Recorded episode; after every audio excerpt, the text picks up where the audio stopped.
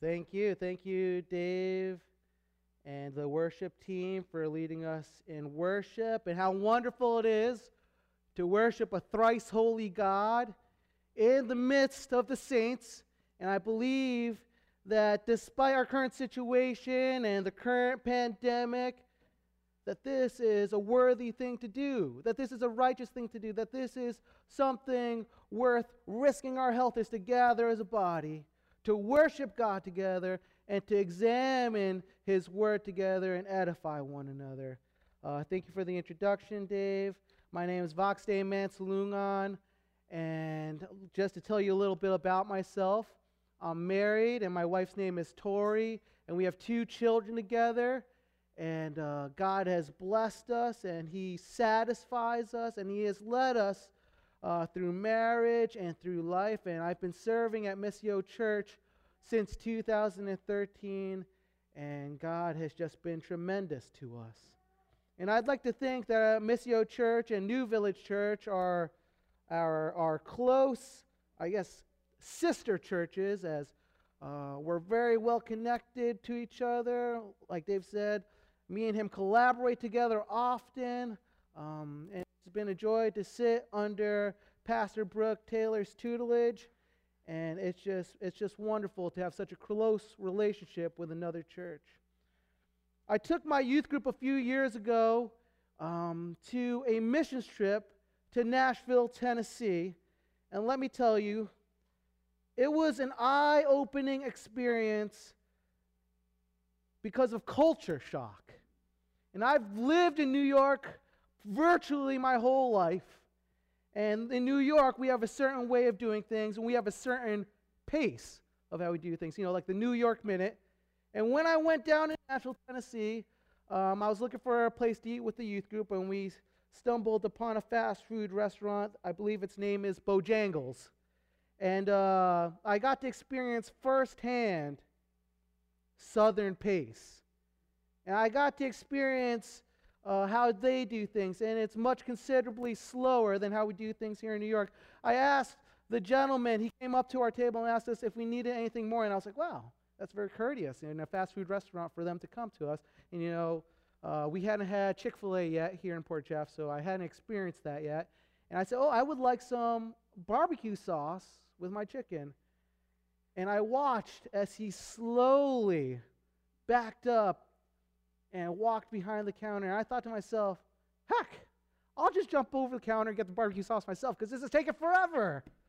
You know, like when we here in New York, like oftentimes I'll go to the bagel or the deli, and when you order, you have to order with a sense of urgency.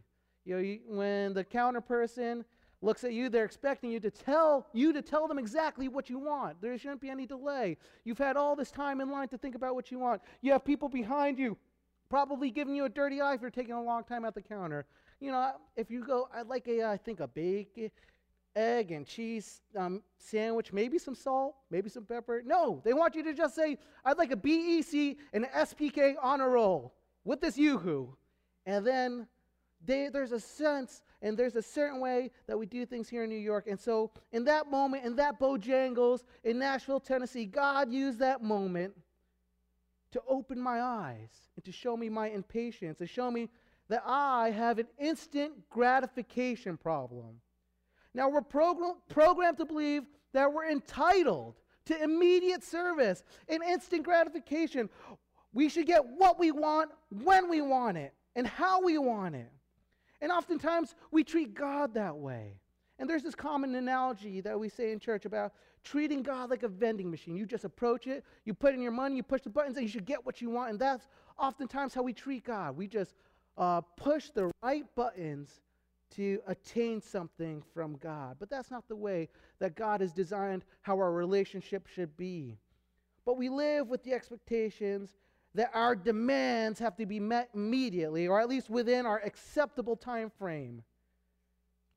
And we don't just subject the person across the counter or a waiter to that sort of attitude. More often than not, we will have the audacity to treat God in the same manner.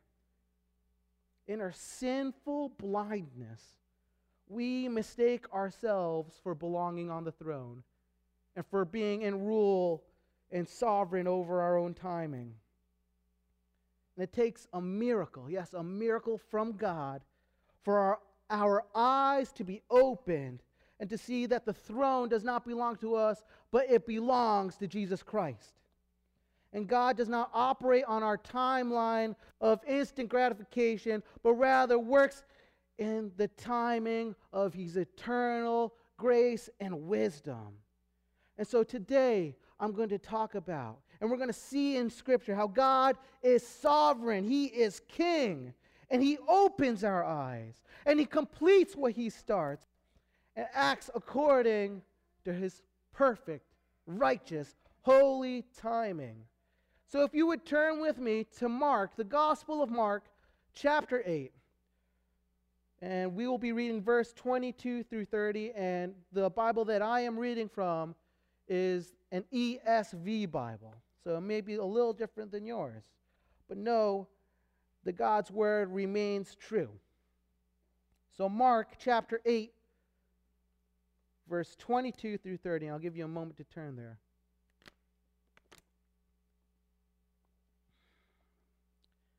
And they came to Bethsaida in verse 22.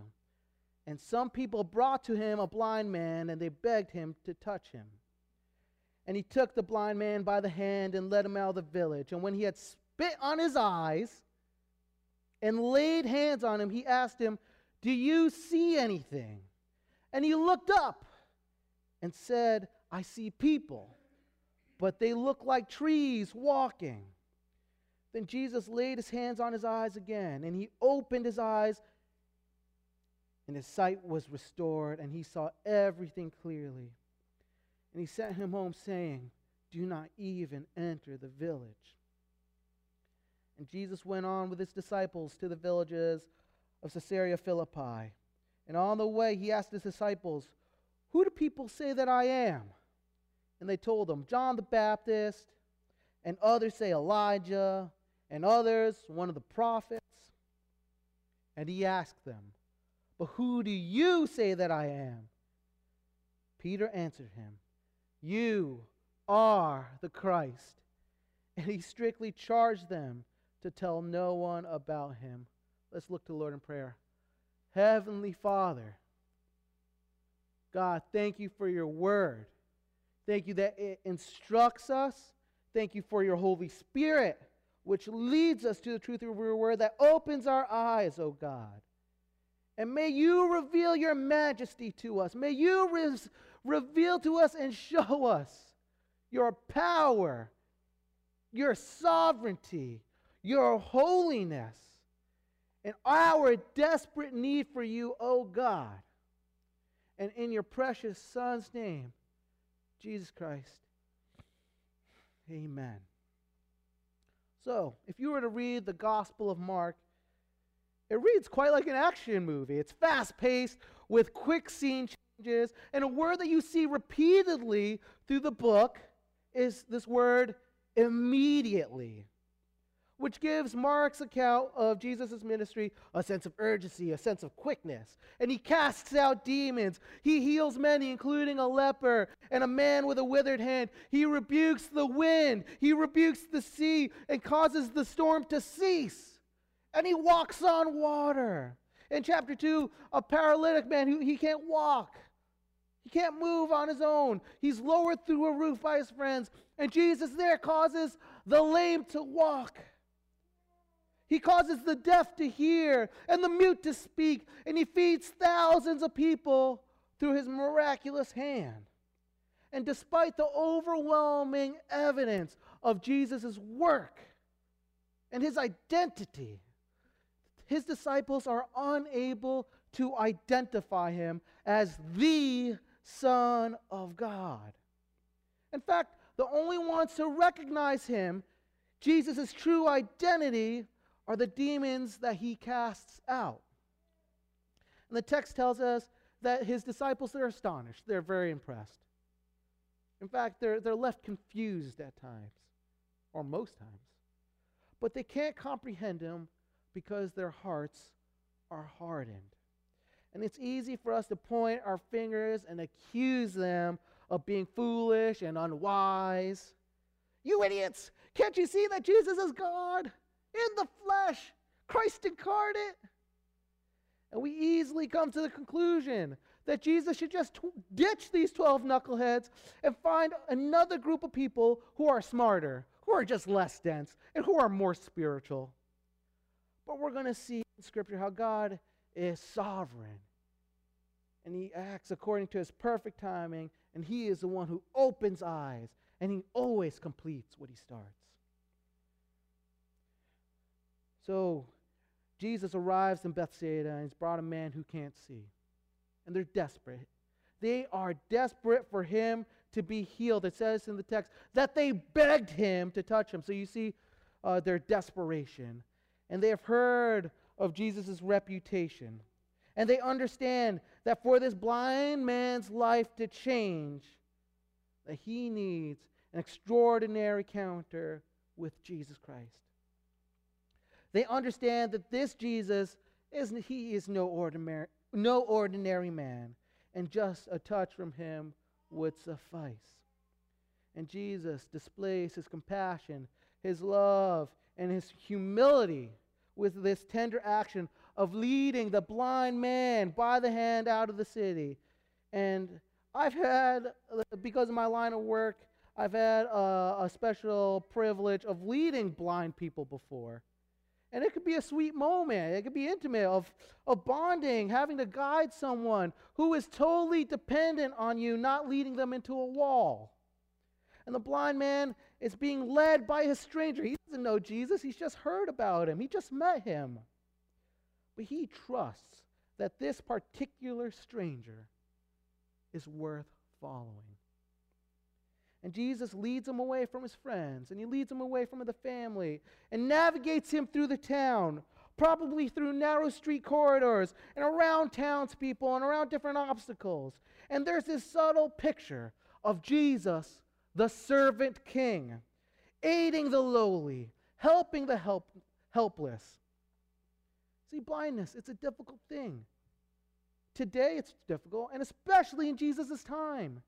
If you doubt the struggle of blindness, I, I challenge you to, to, after the service is over, don't do it now, but after service is over, close your eyes. Try walking to the bathroom and then making your way back outside to your vehicle without ever opening your eyes. Imagine having to do your job without opening your eyes. And all you all it's just total pitch blackness. Having to feel and grope your way. Always your each step is a guess and uncertain.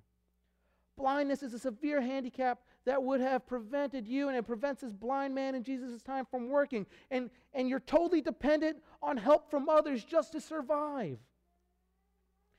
And back in the first century, as a blind man, he is rejected by society. He's considered untouchable. Because that society back then believed that his blindness was judgment for sin. And he was viewed as sinfully, sinfully guilty and unclean. Well, that part they did get right because he is sinfully guilty and he is unclean and he is in need of a Savior to redeem him and to heal him from his condition. That blind man is very, he is acutely aware of his blindness. And he knows he needs Jesus to give him sight. He knows he needs Jesus to make him right in the world.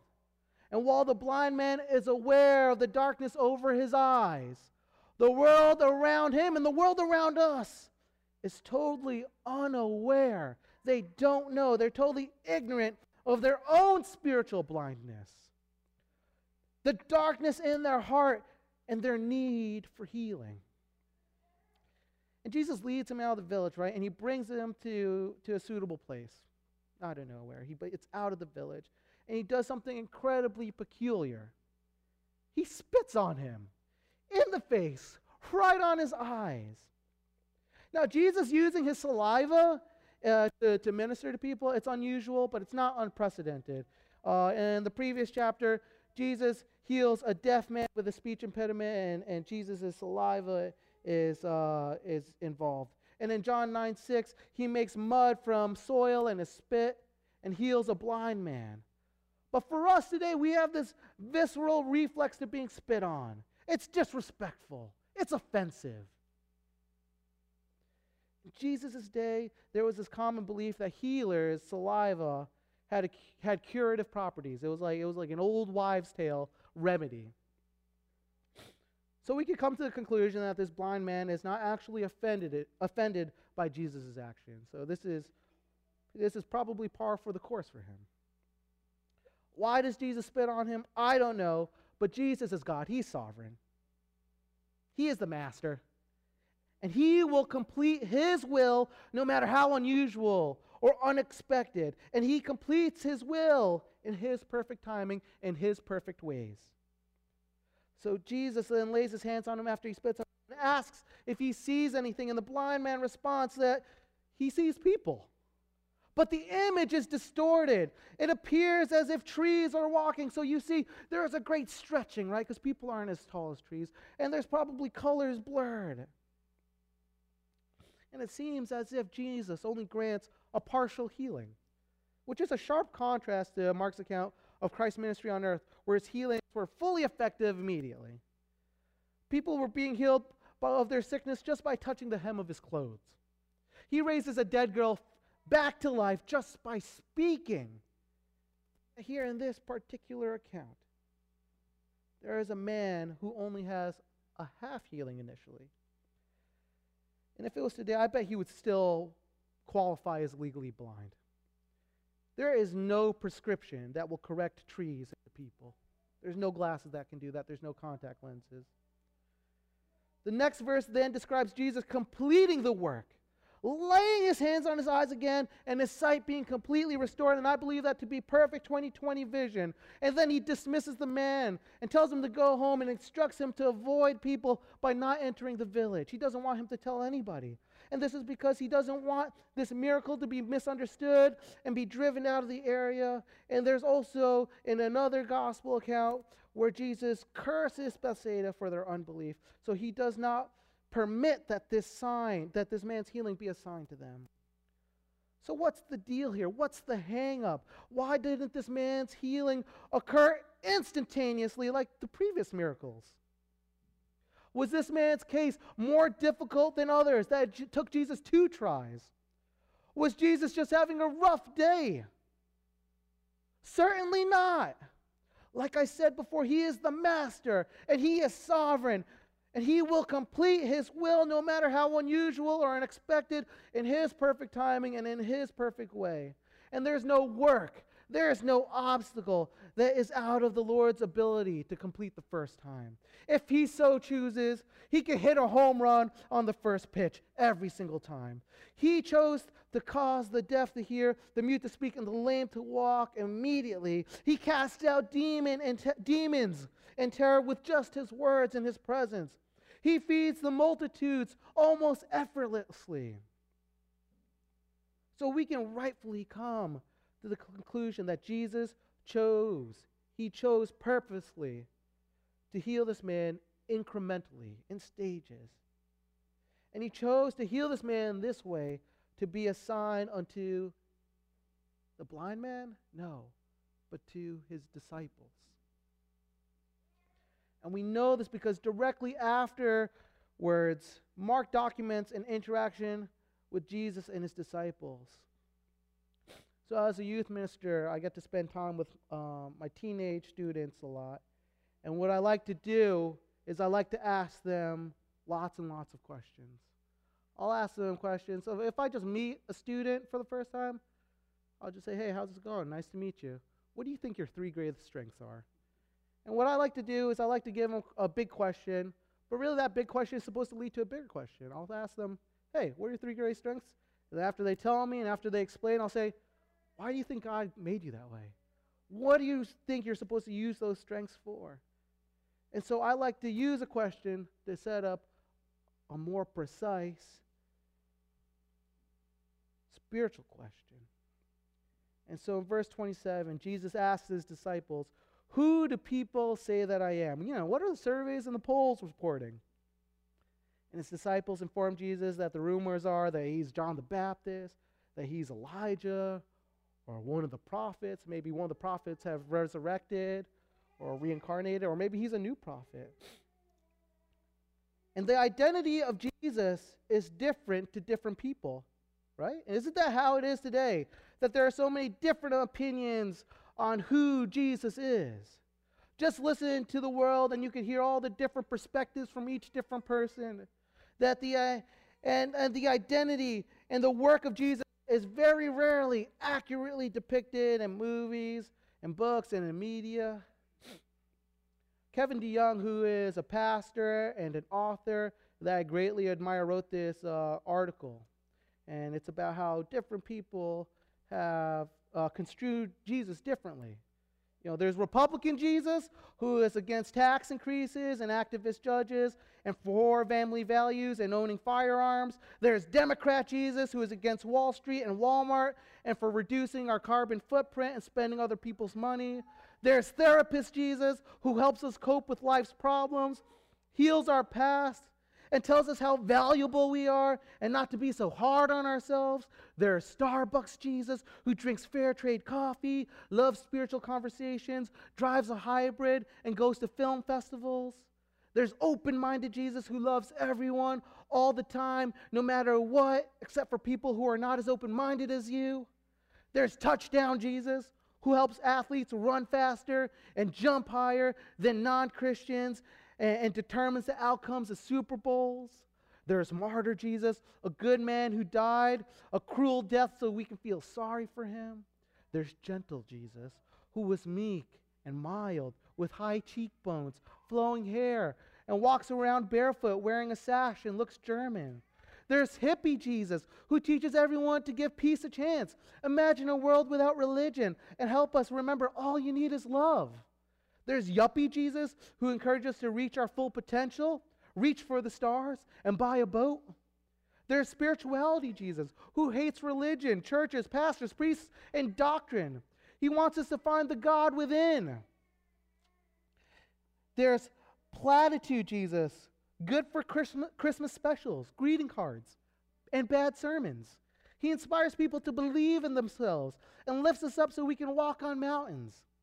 There's revolutionary Jesus who teaches us to rebel the status quo. There's guru Jesus, wise and inspirational teacher. There's boyfriend Jesus who wraps his arms around us as we sing about his intoxicating love in our secret place. There's good example Jesus who shows you how to better help people, change the planet. And then there's Jesus Christ, the Son of the living God, not just another prophet, not just another rabbi, not just another wonder worker. He was the one that God's people had been waiting for. And so I know that lots of people here have lots of different views of Jesus. And back then, people could recognize that Jesus was not like them, not of this world. They could recognize that Jesus was different. There is a supernatural quality about him. So their assessment was that he was a man of renown that had come back from the grave, or they suspected he was the next prophet or teacher, and he would foretell the coming of the coming of the Messiah. But these are insufficient guesses because this Jesus was the one that John the Baptist and all his predecessors, all the other prophets spoke of. Jesus is the one which the prophet in the wilderness cried out to prepare the way for. Jesus is not simply one of the prophets, but he is the culmination, the fulfillment of all the prophecies foretold. He did not come from the grave, but rather he was going to it for the purpose of ransoming his people from sin with his own life. Hallelujah, that he did not stay in the tomb, but emerge victoriously, alive, and that the resurrection power that brought him back to life now dwells within the people of his church. And he asked his disciples, who the people said he was. And then he gets to the question that he was really getting to. But who do you say that I am? And this is quite the loaded question. And it's probably the most important question one can ever ask and that one can ever answer. It's a question with direct implications for eternity. and what we think about God and, in fancy academic terms, our theology. That's what dictates how we live our lives, from the most significant moments to the most mundane of moments. And it's our duty not to only defend the correct answer, but also to proclaim it for the glory of God, for the benefit of every man, woman, and child. And when Jesus asks his, asks his disciples this question, it is Peter who answers. And Peter, Peter, probably gets the most flack out of all the disciples. Pastors, people love to highlight his impulsive reputation, how he puts his foot in his mouth. And I would argue that Peter was probably no more foolish than any other disciple. But Peter's life displays God's goodness and faithfulness in an incredibly distinct way. Just in the previous verses, Peter, along with the other disciples, were unable to comprehend the identity of Jesus. They were discussing amongst themselves that they had no bread when Jesus had just fed 4,000 people from seven loaves of bread and a few fish. And they were probably arguing who forgot to pack the food when the bread of life the very bread of life was in their midst. He was with them. And they left Jesus languishing that they didn't understand who he uh, was yet. But God displays his providence, his love, and his grace by granting Peter understanding of his true identity. That he is not just Jesus, but he is the Christ. Jesus gives Peter eyes to see, to recognize Jesus as coming from God, coming from heaven. And Peter, with his newfound vision, has a spiritual comprehension to identify Jesus as the Christ. And we say Jesus Christ commonly. Even unbelievers will call him by that name. But we need to recognize the significance of that name. Christ is not Jesus' last name. Like my last name is Mansalungan. But Christ is not Jesus' last name. He was not born on earth by Mr. and Miss, Mr. and Mrs. Joseph and Mary Christ. Christ is his title. People spend a lot of resources and time chasing after a title. Medical students seek to put MD after their name, or a politician chasing the title of senator. Titles imply status and they imply skill to somebody, they imply their role in society. But Jesus has never had to pursue his title because it is integral to his identity. It wasn't like Peter calls him the Christ and then it was a, it was a nickname that stuck. Jesus does not become the Christ, he is the Christ. And Peter confesses Jesus as Christ, and Christ means anointed one. One who is anointed is one who is selected and set apart for a specific task. Prophets, priests, and kings were anointed with the oil, with oil in the Old, Test, Old Testament for a specific purpose. So Jesus, the anointed one, shows he is recognized as Jesus to be the Messiah, the chosen one, anointed by God to redeem and rescue his people. The prophet who reveals to us God's will, the priest who sacrificed himself to atone for our sin, and the king who is Lord over all. And Jesus instructs them to tell no one about it. So here's the first point that I want us to see that God gives us spiritual sight to reveal himself. God gives us spiritual sight to reveal himself. And just as Jesus had compassion on the blind man and led him through the city, navigating him through the town, through the village, around people, so too does our Savior lead us through the complexities of life and the chaos and the pitch blackness of our sin. Just as the blind man had a personal encounter with Jesus for his eyes to open, it was an intimate moment, right? So too do we experience a unique and personal encounter with God as He opens our eyes to see Him as King and as Savior. And though our testimonies may sound similar, each testimony is incredibly unique. My own testimony is that I grew up in church and I considered myself to be a goody two shoes kid.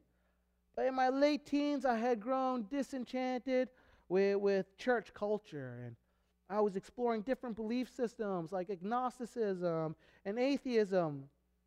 But I was so depressed. I was so hopeless. At the time, I was working at a Waldbaum's, which is now a stop and shop in Rocky Point. And in my despair, I don't know where this prayer came from, but in my despair, I said, God, what could I do for you to love me again?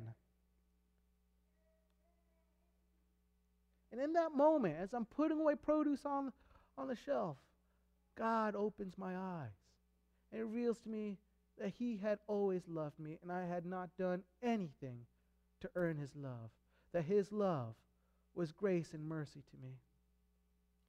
And I remember I was just putting up fruit, struggling to hold back tears as God had opened my eyes and revealed to me His grace in my life.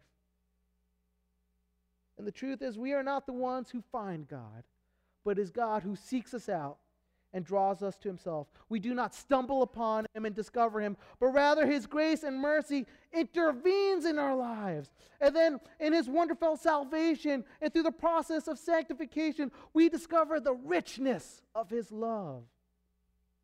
God is sovereign, and he is the one who grants us sight to see him, and we are only able to see him and love him because he first loved us.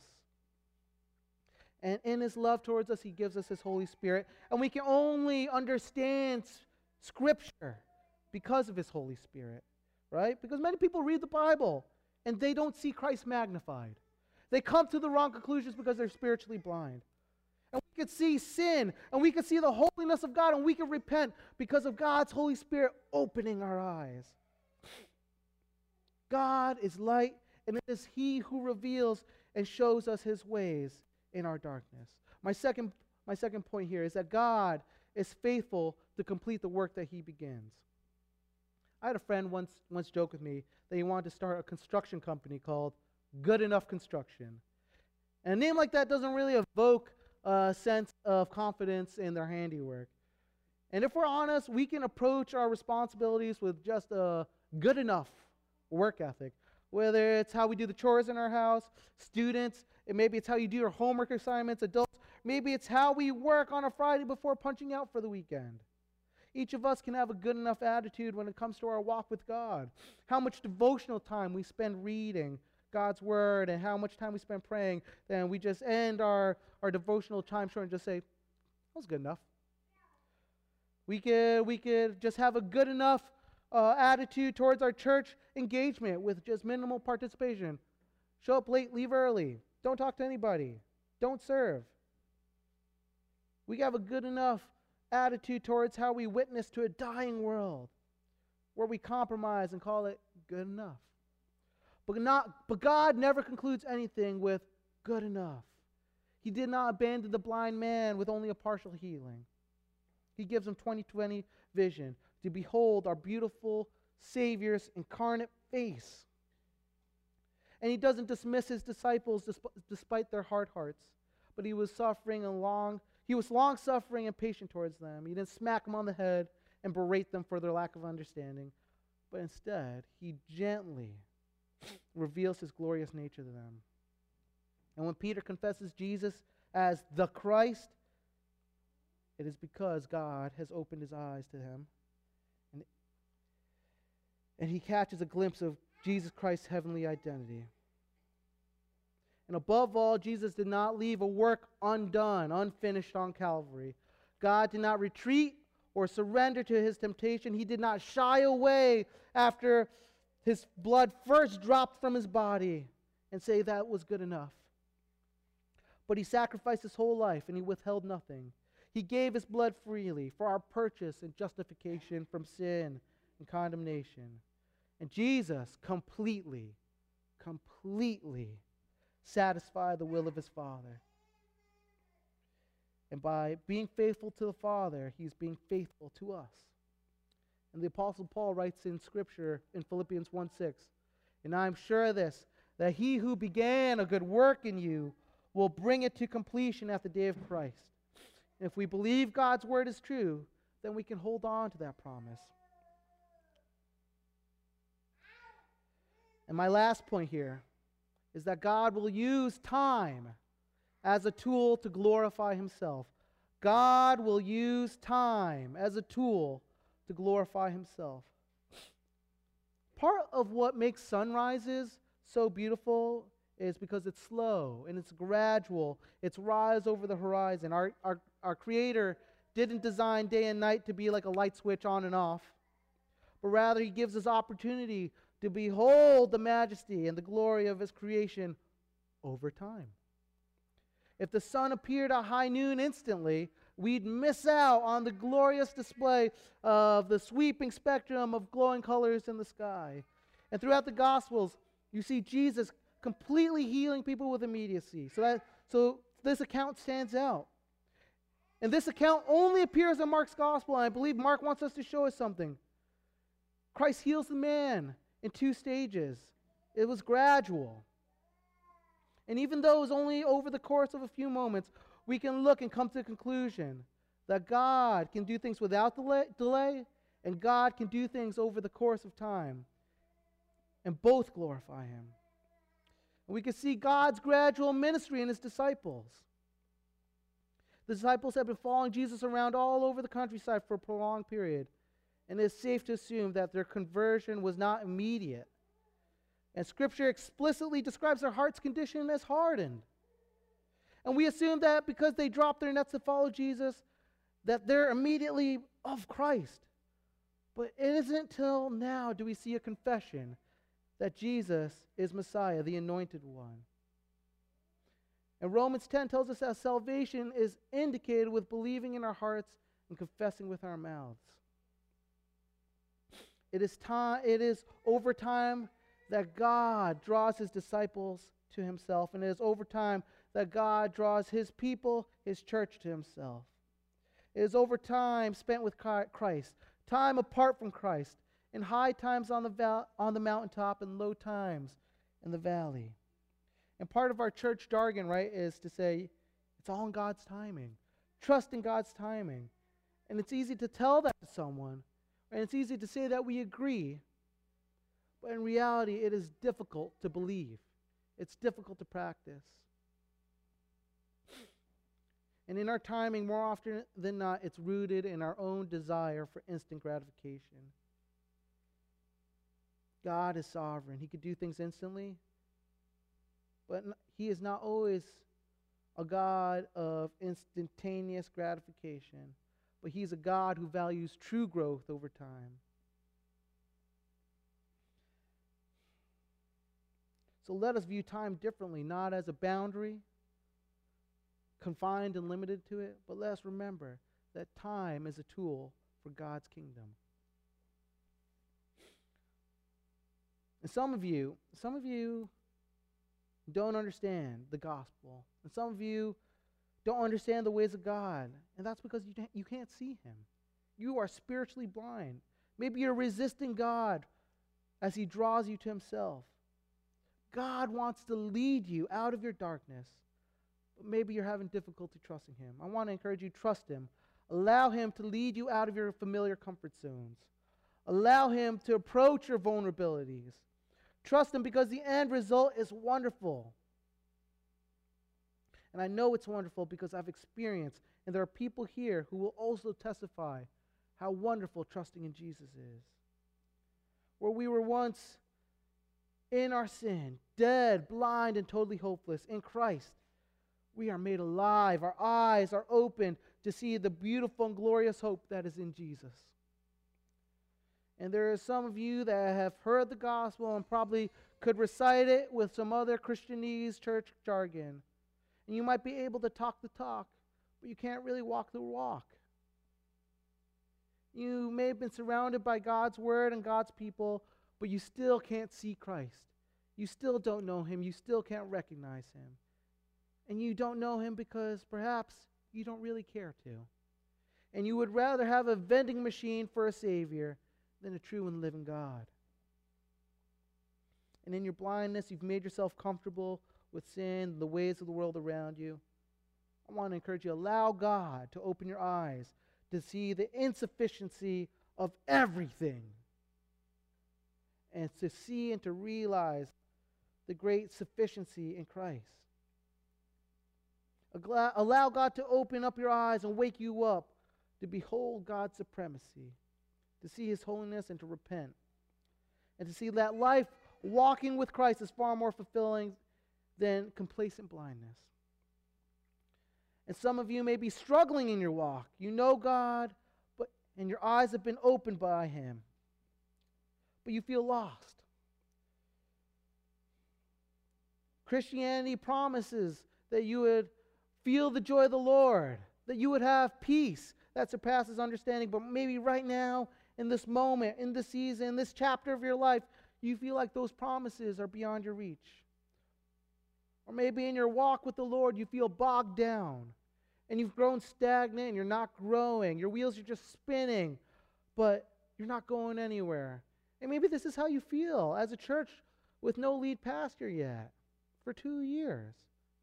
Perhaps you feel forgotten by God. Let me reassure you that God, our King, has not forgotten about you, but loves you. And no matter where you are in your life, He is faithful to you. That means He's devoted to you and that He is with you. He's present and carries you forward, even if you are unable to see it in the moment. And have joy knowing that even though you can't see the whole picture right now, there is a time coming where you will see and realize God's faithfulness to his bride, the church. And that he always, he always, always, always completes what he begins. And perhaps, lastly, for some of you, you are struggling with time. Maybe it's going too fast, that life is passing you by too fast. Maybe you feel like you aren't reaching your full potential. Or maybe you feel that your window of opportunity is closing for whatever plans you have. That you don't have enough time. Or your kids are growing up too fast. You don't have enough time to pursue your passion. Perhaps for some of you, time is going too slow. You have a destination you're trying to reach. It's taking too long to get there, whether it's retirement, finding your own home, finding a spouse, graduating, and you wish that those things would just arrive. Maybe time is slow for you because you suffer with chronic illness.